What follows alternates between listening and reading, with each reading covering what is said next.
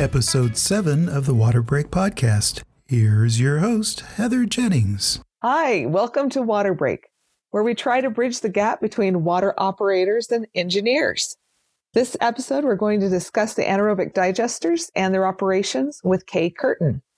Kay has had a very varied career. She has worked as an assistant manager for MCES wastewater treatment facilities, as well as being a certification and trainer for Minnesota Pollution Control Agency, and is now currently working as a trainer technician for Wisconsin's Rural Water Association. Kay also is an advanced wastewater operator in Wisconsin and a level A wastewater operator in Minnesota and has her own consulting business, Curtin Consulting LLC. She has 45 years experience in wastewater. And Kay, I am so excited to have you here as you've seen a wide variety of issues in wastewater, especially with anaerobic digesters. So I'm excited to have you come. Thank you. I'm excited to be here too. Been looking forward to this. It's going to be a fun discussion. Remember, you'll also want to stay tuned for our Wanda's Water Tidbit at the end of our program, where we share fun and quirky trivia or information on water.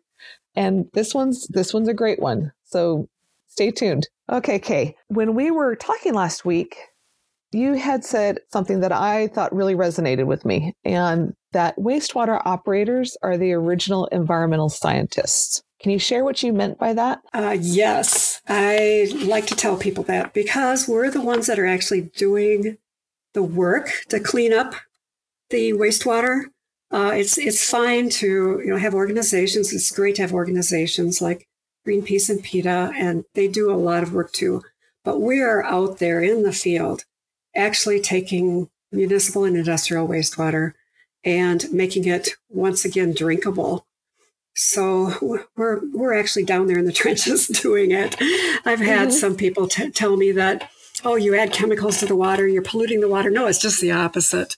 We're cleaning it up for you. Uh, chlorine uh, has has a reason to be there before we chlorinated water uh, and wastewater, the rate of death, especially childhood deaths, was extremely high. Yeah, and it's been interesting. Only in the last couple of years have people actually started coming up to me and he goes, Do you know this about our wastewater? And I'm all, Have you not seen my Facebook for the last year, few years? yes. And, you know, they I really love that part of the industry that it's down in the trenches. It's really making the change that others have no idea even happens. And you know, we do a lot of our work quietly, but if we stop doing our work, there'd be a lot of chaos. A very okay. smelly chaos, too. a very smelly chaos. Yes, yes. So, Kate, how would you define anaerobic digestion? Wastewater is removed from a wastewater treatment plant, and it's usually in a thickened stage and it's put into a sealed tank.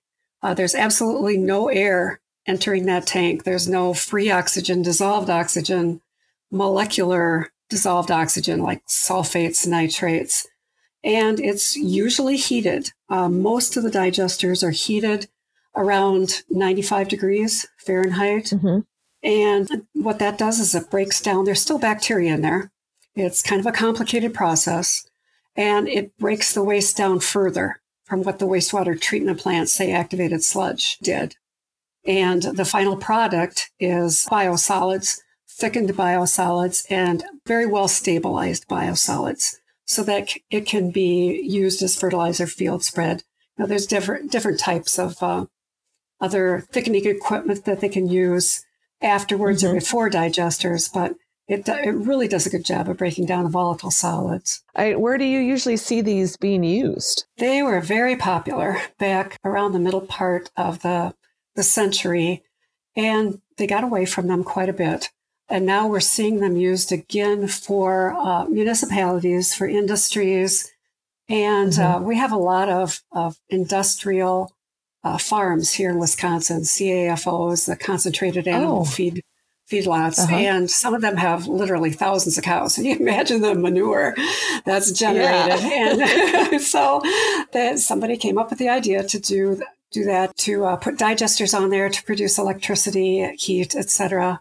with the digesters. And uh, some have been successful, some have blown up. so oh, it's been yes. kind of a mixed bag. Um, but uh, the municipal ones have been around a long time, and, and we've been licensed and, and uh, trained how to use them. So there hasn't been very many problems with those. I consider them the princesses in wastewater treatment as far as like a uh, process, just because it is. It is. Or divas, it, whichever way you want to put it. it is. they, they, have low tolerance. yes. Yes, especially the ones that form methane. The bacteria that form methane are a pain. It's like, oh, I don't like this. I don't like that. I think I shall die. But it's a really tricky process. And before getting into it, operators need to understand that they have to do some process control. The ones that have just ignored it and let them run themselves are the ones that are usually mm-hmm. calling me because they're having problems. So it is it's a little bit of work, but it's become easier over the years with some of the kits and and uh, spectrophotometers and things that we can use now to do some of the testing. Well, you you mentioned some of the the bacteria. What types of bacteria are we looking at? Well, uh, for middle range, the 95 degree ones, it's a mesophilic bacteria and mm-hmm. those are the most common ones. There's also a thermophilic bacteria, that's the upper range. Those digest faster, but of course, it costs more to heat the digester too. Mm-hmm. There's also a, a, psychophilic, which is an unheated digester. Uh, of course, that takes forever and ever. There are still a couple of those around Wisconsin. They're just in the ground and, and they're not heated at all, but it takes a long time for it to digest. They're usually in very small towns that don't have much waste. I see the thermophilic digesters more in, say, like a, a pulp and paper industry where their yes. their wastewaters are already, you know, 95 plus. Yes. Uh, uh-huh. And so that's where I see a lot of those highest, you know, the thermophilic bacteria. But usually the ones I'm seeing are the mesophilic. Um, I think there's maybe one or two in Wisconsin for municipalities, but uh, I don't think they're anything that's very common. Uh, it's kind of mm-hmm. interesting. Uh, when I was working for MCES, which is Minneapolis St. Paul, they had a, a great research group and they decided they'd try to run the digesters at 98.6 degrees. You know why that is? Because these are yeah. basically gut bacteria. And actually, it did work better. Uh, they found that it did work better than 95 degrees. However, keeping it at 98.6 consistently is an issue.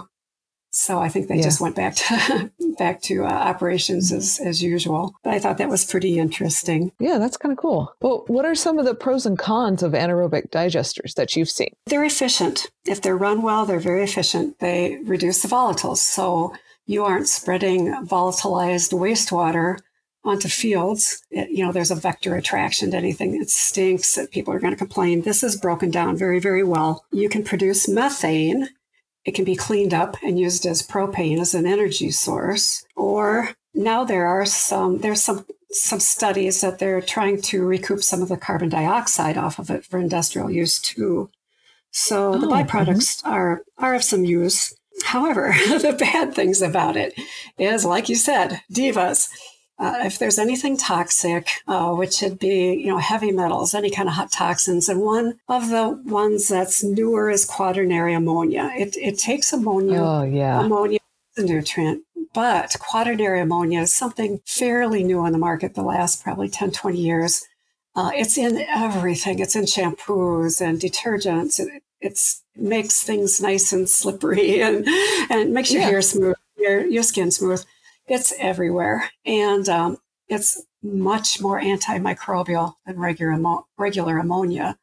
And so the little bacteria are not very happy. It kills them uh, much mm-hmm. faster than regular ammonia. So that's been an issue too. Uh, and we see that in uh, at least the industries I've worked with is like the food industries, dairies or something they'll use, or the cheese processors will have a digester and they'll switch out their microbial sanitization products and there'll be quaternary ammonia. And I'm like, oh, the kiss of death. yes, yes, you're right. First thing I do is ask them for the SDS sheets and look yeah. for that. Yeah, yeah. Is there a, a, specific nutritional requirement? I mean, other than carbon? There is. Um, nitrogen, about a, a 120 pounds of nitrogen is typical. 20 pounds of, of phosphorus, iron, maybe two pounds, uh, 0.1 pound of copper, these are all just general. Every every one runs a little bit differently. It all depends on the feed rate, but that's kind of the ratio of nutrients uh, at which most of them run the best. They have to be careful because if they get a certain range of like calcium, magnesium, phosphorus, and nitrogen, it causes struvite. Uh, it's at a certain pH and temperature too, and they can change the pH and maybe the temperature, but struvite mm-hmm. builds up inside the digester. And some places like Madison, Wisconsin are actually producing struvite because it's excellent fertilizer, but you know, for the average anaerobic digester, you don't want that coating your pipes. It's really difficult to remove. And uh, it'll coat the inside of the digester and build up in the digester and, use up the storage space. The, the work is already hard enough. You don't want to lose third of your space to struvite. Yeah, true. Um, true. Or you know, you have your your lines completely cut off, choked off by true. it. Yes. Yeah, I've I've seen that before where it's you know down to maybe a fourth of what the diameter of the pipe was, and you're just like, holy cow. Uh, I've used chisels to chip it out of things. It's not fun. I think they've come up with better, better ideas since I was an operator. But yeah, it's it's pretty bad. And when we talked about the nutritional requirements, was that per thousand pounds? I believe it's. I believe it's per thousand pounds. Yes. Okay. Okay. Yes. Just so that everyone knows what the ratios are. Yes. Yes. So when it comes to anaerobic digestion, I know there's four steps and I was hoping you could you could walk us through those. Sure. Because I think this sure. is what everyone forgets. That it's not just one process, you just dump it in there that there's different steps occurring. People think so because there's generally one primary digester and then there's a storage digester. And these four steps mostly take place in that primary, so people get kind of confused about that. And a lot of books will say there's two steps there's an acid forming step and a methane forming. It's actually uh, a lot more complicated than that. And so at first, uh, bacteria are going to take and break down the waste, the carbohydrates, the fats, and the proteins. And they're going to break them down into something that's really easy for the bacteria to eat. Bacteria don't have mouths. And so they take mm-hmm. soluble food much more easily, like sugars uh, fatty acids, amino acids. And then the next stage, I'm sorry. I'm going to say that's hydrolysis, right? Hydrolysis. The first step yes. is hydrolysis? Yes. Yes. Okay. And then uh, acidogenesis. I hope I'm pronouncing these correctly. I've been pronouncing it that way for 45 years, so I hope so. But um, that's when the sugar is broken down, the fatty acids and amino acids, and carbonic acids and alcohol, hydrogen and carbon dioxide and ammonia are formed. It's similar to making wine or beer. It's that fermentation process. So we have um, carbonic acids, and at this point, the pH is dropping. So then the next step, acetogenesis, that's breaking down those products to hydrogen, acetic acid, and carbon dioxide, lower and lower pH. But then the very important one is methanogenesis.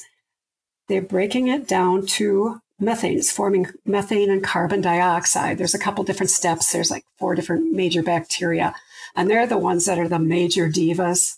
They uh, mm-hmm. they can die pretty easily. So when you hear somebody talk about a, uh, a digester going sour, it's usually because it stopped somewhere before that step, the methane forming step, and it stayed acidic or it goes back to being acidic. That balance is interrupted. And um, that's where, where digesters can get in trouble and it can take a long time to correct them too. So the process control for digesters is extremely important. The feed rate, the, the discharge rate, the withdrawal rate, all those types of things. Do you recommend SCADA for that kind of process control? Yes, yes. I work with mainly very small towns. so many uh-huh. of them don't have that. The larger cities do. And yes, there's nothing better than SCADA because real time you can see exactly what's going on. There, there's still some parameters that you need to use, kind of getting ahead of myself, but they need to do a volatile acid alkalinity testing because that mm-hmm. ratio is the first thing that's going to tell you there's a problem, that it's getting very acidic. And by the time the pH drops, you're already in trouble. So the volatile acids, um, it's kind of a time consuming test. There are some new tests out using a spectrophotometer, but you have to have a very clear sample, which is sometimes difficult with the digester. And then alkalinity test is very easy to test to do. So I try to encourage people to do that every day. to test their digester. Do you look at the microbiology as well? I mean, is that a good indicator of what's happening? Um, it's difficult to get samples for one thing because these uh-huh. are sealed. You can take carbon dioxide samples and some other things. I don't have much experience. I, I'm a microbiology fanatic when it comes to the plant itself, but mm-hmm. I I don't use that in anaerobic digesters. Um, okay. I usually use gas production or volatile solids reduction as to how well that that digester is operating and the volatile acid, volatile solids um, test too. There's probably a whole huge group that are going, oh, thank goodness. Because they're trying to think of how to get that sample. yeah, I'm, I'm, sure that the larger cities probably do. I just have not mm-hmm. have not been working with that with the smaller ones. So these are these are steps. So it's not like in an aeration basin where everything can be happening all at once. These are kind of steps within that digester. Yeah, it's symbiotic. Yeah, the bacteria will produce, they produce, you know, uh, the components for the next step, but you're feeding mm-hmm. it at the same time.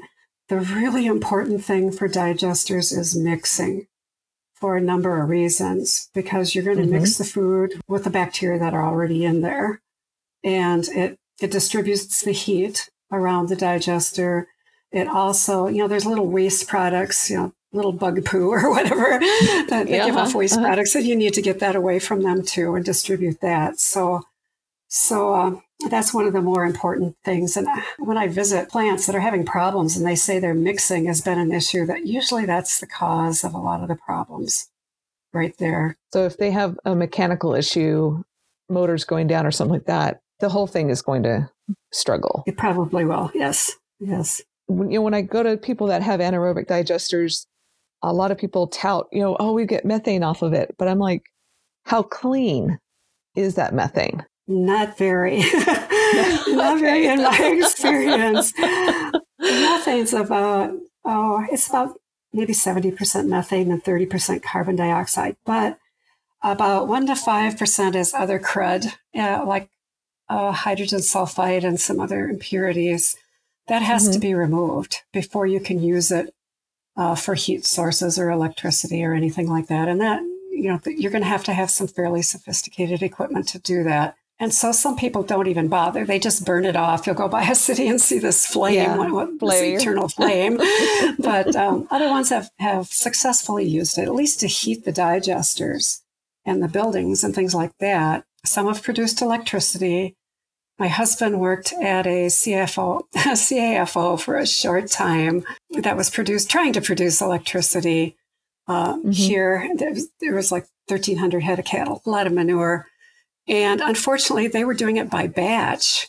And so he was, he had oh. SCADA. So he'd come oh. home and they, they would put in a batch of, of manure. And of course, it generated a bunch of gas. It was working great. And then all of a sudden, it's done. so his SCADA is going off like once an hour. He's having to run back to work. So he didn't, I, I think that place is no longer there. I think it actually uh, blew up, but he wasn't there, thankfully. But they just uh-huh. didn't quite understand the whole process of how it worked. So um, it, it needs bugs like everything consistent I know you've talked about that with other speakers, and the ones mm-hmm. in the digesters are no different. They do not like change. They want their food coming in on an even keel. And uh-huh. uh, they are very uh, symbiotic to each other. But you know what that means? If one, if one yeah. type of bug is not happy, then the rest are going to have problems. So that's no different in even aerobic wastewater treatment. Yes. So yes, you know, they, they all depend on each other. You also mentioned that, you know, with that moisture, you could be getting sulfuric acids. Yes. And that's yes. important to realize too, because that's so corrosive. Yes. And you have to drain the moisture out of, they have, they have drip traps. You have to drain the moisture out of the digester on a daily basis too. The waste is corrosive. So there's, there's some upkeep to these too. And they can be dangerous if they're not uh, operated properly. Great point. I can't remember so, the ratio, but there's there's been two uh, of the municipal ones in Minnesota that I know have had explosions, and what happened is there was a leak, and uh, at a certain rate of oxygen and methane when they're mixed together and there's a spark, Oh, uh, yeah. then, then it can be a problem. Uh, I had one friend that said he, he got in the pickup truck, he turned the lights off, he got in the pickup truck to drive away, and the ground shook. he looked back and his digester was gone. So that would be pretty exciting. Yeah. Well, I know I know a lot of protocols on a lot of sites is you know no smoking in this Yes. area. You know, it's just a No safety. sparks. The buildings are supposed to be intrinsically safe. You know, all the electrical and then leaks too are a big issue. Methane leaks from the digester. What are some key operating parameters? Like, you know, I'm coming onto the site. What am I going to look for every day to be like, oh, you know, this this is important. This is what I want to keep an eye on, kind of Well, deal. gas pressure, um, a lot of them use manometers. And so you're going to look for the water column, uh, five centimeters, around two inches of water column. Uh, the feed rate is really important. Uh, about Mhm. 0.1 to 0.4 pounds of volatile solids for every cubic foot in that digester per day. So a lot of people never test their volatile solids. They really need to if they have a digester hmm because like i said you want to keep that constant.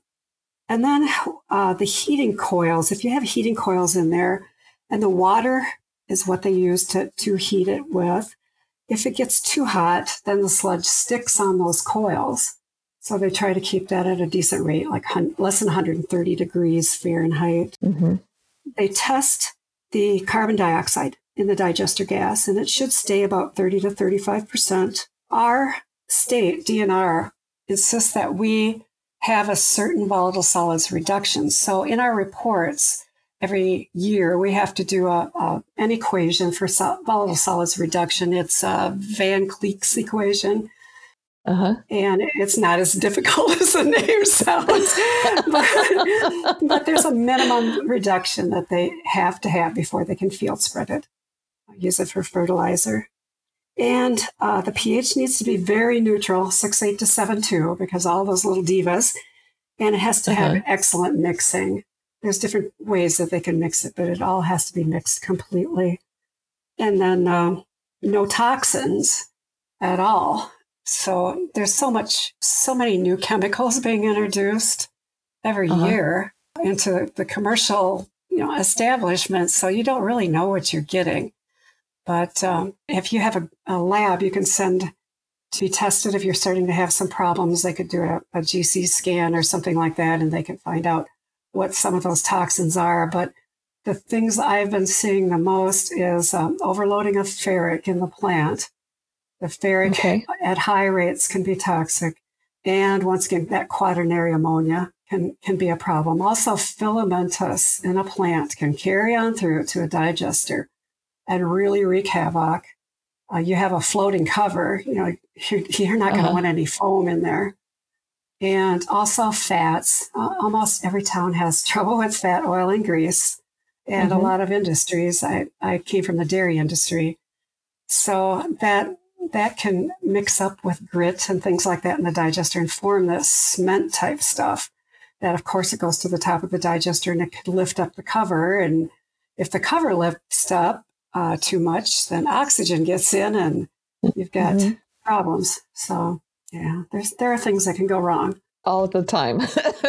yeah, yeah. You know, I you know, I think of these these wastewater plants. Some of them have really strong pretreatment in place, which I think is fabulous because that kind of helps mitigate some of that fat oils and grease that are coming in, pHs that can hit the system and It stuff. does. Yes. But you know, if they're using this towards the front of the system, they're going to be hit with just anything that comes in, Yes. Yes. and there's Um, so little warning. Yes, That- there is. There is. I see that municipalities use them usually at the end of their system. Some things can Mhm. carry on through. But if they have a large amount of fats, oils, and greases from an industry, that industry needs to put in a DAF or something to remove them. And when they're upgrading a plant, I always tell them to put in grit removal because grit doesn't do any good. The bacteria can't eat it. It's sand and rocks and bones and teeth or God, God knows what. But anyway, um, so get rid of that before it gets to the digester. You're going to be cleaning them out fairly often. And cleaning a digester is a major labor intensive endeavor because there's safety issues, of course. It's a confined space. You have mm-hmm. to empty it out and and you don't want to do it any more frequently than you have to. Just, you know, out of curiosity, when you have say like I and I coming in, how how does that thinning out of, you know, the the solids impact? Oh, it's it's a problem. It's going to affect the feed rate. So mm-hmm. you want to make sure that you're adding the same amount of volatiles, which means you're going to have to add a lot more sludge. You might run out of room uh, because it's pounds, and uh, uh-huh. uh, and if you have uh, a lot of uh, I and I, you're going to reduce the, the pounds of solids. Also, I and I is usually cold, especially up here in the north in the springtime with the uh-huh. snow melt, and it's going to affect the heating of your digesters. Your heat exchangers might not be able to keep up to it. That's another issue. I, I would like to see all of the wastewater plants for the United States, first of all, fix their collection systems. And then, uh-huh. second, start working on their, their treatment plants because the collection systems make a lot more more uh, problems than people realize, and nobody wants to think about them because they're underground. But, yeah, uh, yeah, it does. And they're a pain in the butt to get a hold of. They are, yes. You can't really see what's going on unless you have a camera. You mentioned earlier as well uh, about alkalinity, you, and you mentioned the calcium that's usually associated with alkalinity, uh, calcium carbonate or something like that, is an issue. So, how do we balance that volatile acids and alkalinity? You need to run a volatile acids and alkalinity and, and calculate the ratio. If the ratio is 0.2, 0.1, you're okay. That means that the bacteria producing the methane are counterbalancing the bacteria that are producing the acid. And mm-hmm. your digester is working like it's supposed to. If it gets up to 0.3, uh, you better be changing your feed rate or checking the temperature or something like that because it could spell uh, problems. You know, your pH will start dropping. You can add chemicals if you need to. Usually, if you just change the feed rate, it takes care of the problem. Check what's going mm-hmm. in, what's coming out but um, you might have to add different types of caustic solutions to it to to uh, balance it. And it takes. I, I, remember one time we had one that went sour, and it took about six months to get it back going again. So you want to avoid that at all costs. yeah.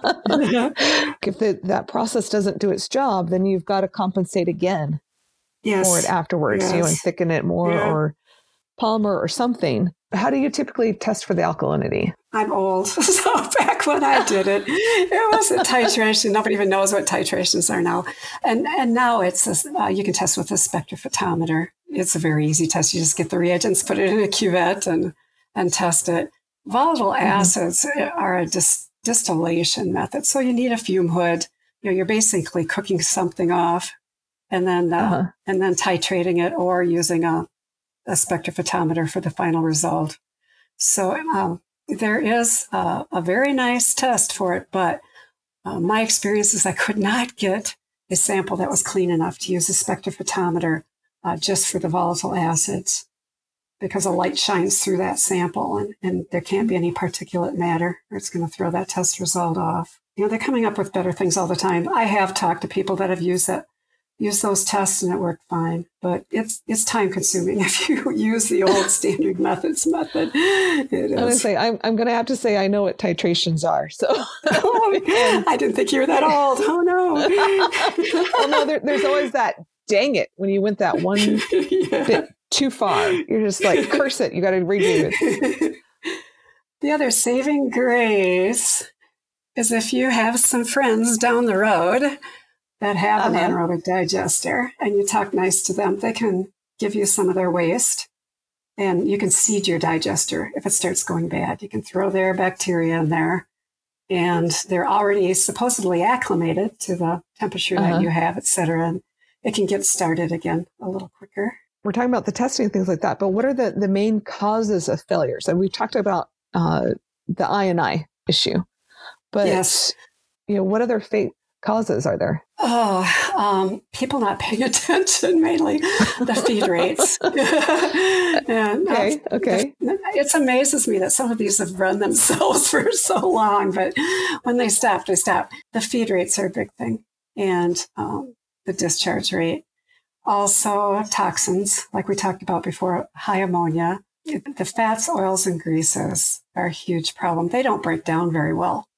So they mm-hmm. take up space. They also cause problems with mixing. You know, the bacteria just really can't feed on that as well.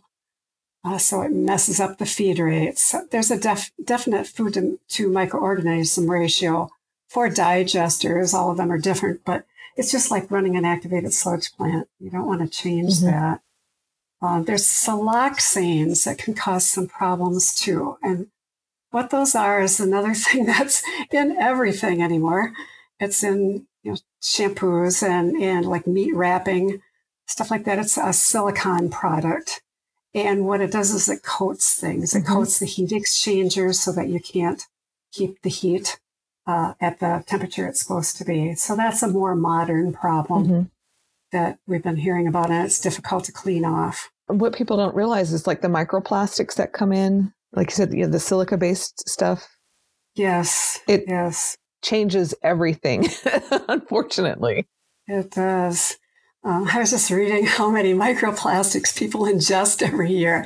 It's it's pretty scary how much we have yeah. in our system. I don't know how much stays in our system, but yeah, it's it's everywhere, and and hopefully they'll be able to to control that more in the future. But it takes up mm-hmm. space. They don't break down. It's not food. And then you've got the high temperature, so depending on the plastic source. Ugh, anyways. Yeah, that's true. That's, That's another nightmare. yeah. So, what other typical operating issues might people get impacted by? You know, we've talked about the toxin uh, issues and a little bit about foaming, but what are the others? Um, organic overload. Did I mention that yet? If they start getting, um, say, they have a new industry, it's a wet industry, they give them large amounts of waste, um, and they're running out of room in their digesters. They overload their digesters with volatiles that can be just as much of a problem as underloading it. The other things are, are mechanical problems. Uh, mixers have to keep running, and there's different types of mixers. There's mechanical mixers. There's also they inject the gas back in into mm-hmm. the digester so that it mixes, and keeping a digester airtight. Uh, I know one was hit by lightning where I used to work. Amazingly, it didn't oh. blow up, but it was out in the open. It was hit by lightning I noticed some bricks were missing the next morning. so, Holy crap. Just, yeah, I don't know what you can do about that. But um, yeah, there's just um, a, a, lot of potential for leaks. So you have to maintain the structure of those and, and all the mechanical components mm-hmm. very well. You mentioned briefly, briefly the, the seeding. And, you know, when I was reading through your notes, I was like, I was surprised how much it took to reseed uh, an anaerobic digester. I didn't know the the value was that high. It says like 20 times your this anticipated is, volatile solids. This is um, what has come from the books on Operation Anaerobic Digesters, but in real life, I do know it took a great deal of seed to actually get things up and running.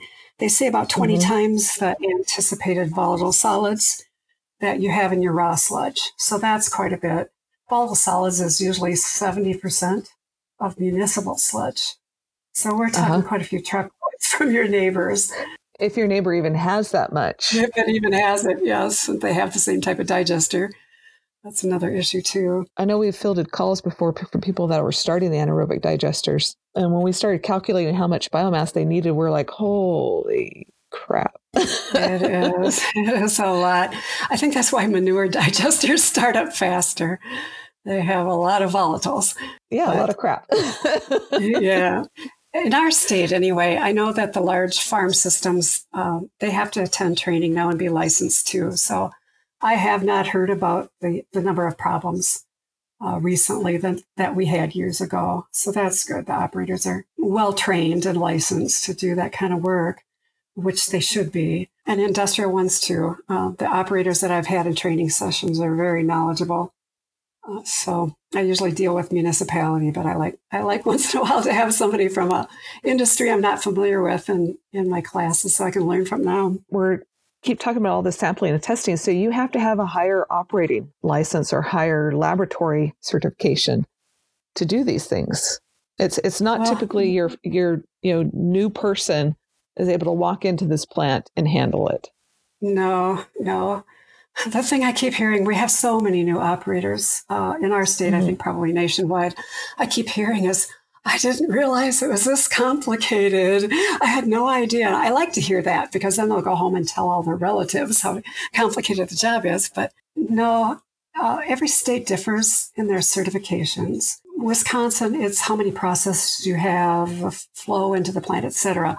So, Kate, what are some lessons learned that you've had from just being in the, the field? I am a huge proponent of process control. Actually, I was just writing an article on it. I'm overdue for my journal article. Uh, this morning, I was sit- sitting down and trying to finish it. But uh, if you don't know what your plant's doing, if you don't have process control, you, you are just asking for a train wreck. Same goes with anaerobic digestion. And um, I, I, think the same goes for any type of wastewater plant. I don't care how small it is or simple it is. Mm-hmm. The what the ones that were the biggest disasters that actually scared me are ones where nobody nobody was really watching anything. I had one that that is memorable. It's been some years ago. I was younger than I am now, but still not not young. And they uh-huh. told me that their anaerobic digester was not working properly. So I went to the city and uh, I heard a strange noise. So, like as gullible as I am, I decided to climb up on top of the digester, and it was a fixed fixed um, top on the digester. It wasn't a floating floating cover. It was uh-huh. a fixed cover. And I got up there and it was blurping. It was actually shaking, blurping the contents out of the all the safety equipment on the top. You never oh. saw a woman go back down a stairs so fast in your life. oh my gosh. I was sure it was going to blow while I'm standing up on top and I'm going to be in the next state somewhere, but I had them shut it down right away. But it yeah. was, it was one of those cases where nobody was really paying a lot of attention. The operator before that had always run it like that and without any, any harm, but it was just a matter of time before something very serious happened there. I didn't want to be around when it did. Kind of like a Russian roulette or something. it is. It is. no, I, I've heard of that as well um, from some other operators, and they were just like, that was the most scared I've ever been you know, in wastewater treatment. So I'm like, eh, there's a lot to be said for the additional training, for the additional safety procedures, you know, everything in place because that's yes. A loss of life easily. Yes, um, cities will upgrade to, uh, you know, industries don't. I don't usually see this problem because I have a dedicated operator, but city mm-hmm. operators, especially the small towns I deal with, they have to do everything. They're doing water, they're doing the park mowing, uh, they're skunk catching for somebody's mother, you know, all yep, this kind of stuff. Yep. And um, so the city, they upgrade to a plant that's very complicated, like with an anaerobic digester, activated sludge. And the the board will say, well, we only expect you to be at the plant for a half an hour a day. You know, that's not going to work. They have to yeah. be there longer. Uh, you know, you're going to have to maybe hire somebody part time or full time to do all those other things because that operator, you have a large money, a large amount of money invested in this treatment plant. Uh, and that person needs to take care of. It's just like buying a new car. Mm-hmm. You buy a Maserati, you want to take care of that Maserati. In my case, I buy a you know 1950s truck. I wish I had one of those. but 19, oh, I'll say 1990s truck, but you still need to take care of it. So, um, you know, I don't think that all the people involved in city government really understand that. You have to educate them yourself. You really do. Mm-hmm. That's something I'm like you have to advocate for the system. Yes, advocate. Yes. You know, with the the uh, city hall. Yes, because a lot of them yes. have never been in wastewater treatment. It's this yes. kind of voodoo magic that happens, and they don't care unless it's gone wrong. That's true. That's absolutely true. I I always encourage open houses. You can't always get people to the open houses, but uh, mm-hmm. uh, school tours, the, the children seem to be more excited about it than the adults. And they go back home and they tell their parents about it. So, and I do talk to high schools and tech, technical colleges and grade schools when I get a chance. Uh, the kids mm-hmm. really soak this stuff up, which makes me excited. I think we have hope for the future there. yeah, and you know, tell them no wipes ever. yeah, oh, yeah, that's another thing. That's another thing. I need a big banner on my truck. No wipes. Yeah, yeah, that's a big problem. Yeah, I think we covered it pretty well. I know Okay. I know All right. your courses had a whole lot more information and and stuff like that. And we're going to put your contact information in the show notes. So if you want to get a hold of Kay and ask her specific questions. But we're going to uh, move on to the Wanda's Water Tidbit.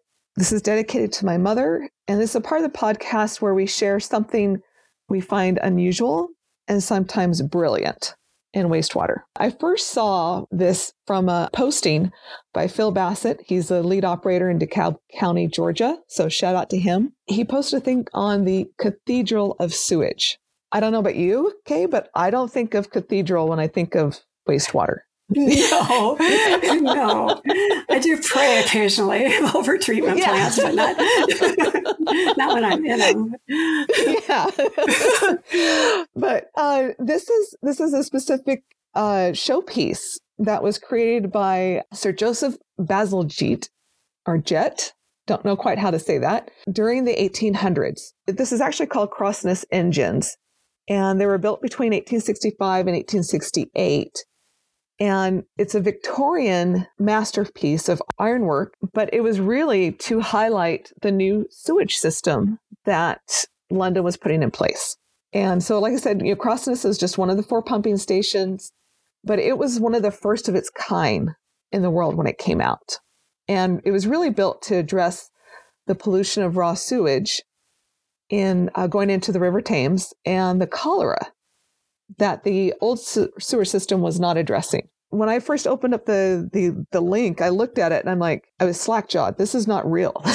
like it's beautiful. I mean, what was your reaction, Kay? Oh, it's absolutely gorgeous. I had never heard of it before until you sent me those links. It is hmm. just fabulous. I'd love to go know. there. I was sitting there, I'm like, wait a minute, there's Roman columns, there's vaulted ceilings, there's uh, Victorian ironwork. So it's really intricate, really well painted. And I'm like, this is how I feel about wastewater. but you know, it, it rarely looks that pretty. They apparently didn't get the low bid contractor when they did that. No. Obviously not. You know, Oh, uh, you know this is where the cute. opening ceremony would have been for the, the you know sewer system. But uh, what's really fun is that it's the Crossness engines are now a museum. You know, they've got the above floor, go down below the floor uh, and see where the actual engines are. They would be still considered large in our day. They're amazingly uh, impressive that way. Wow. I'm like, so we're going to put those links in the, the show notes, but I, I sincerely think it's worth a, a look at because it's the prettiest thing I've ever seen in wastewater. It is. It is. is. Thank you for sharing that. It is. I think No, rural water oh. should have a field trip there, don't you think? There you go. I'll go with you. okay. We need Well- an escort. Yes. Yeah, well, yeah, someone will keep us on track, you know? So- Yes. Yes.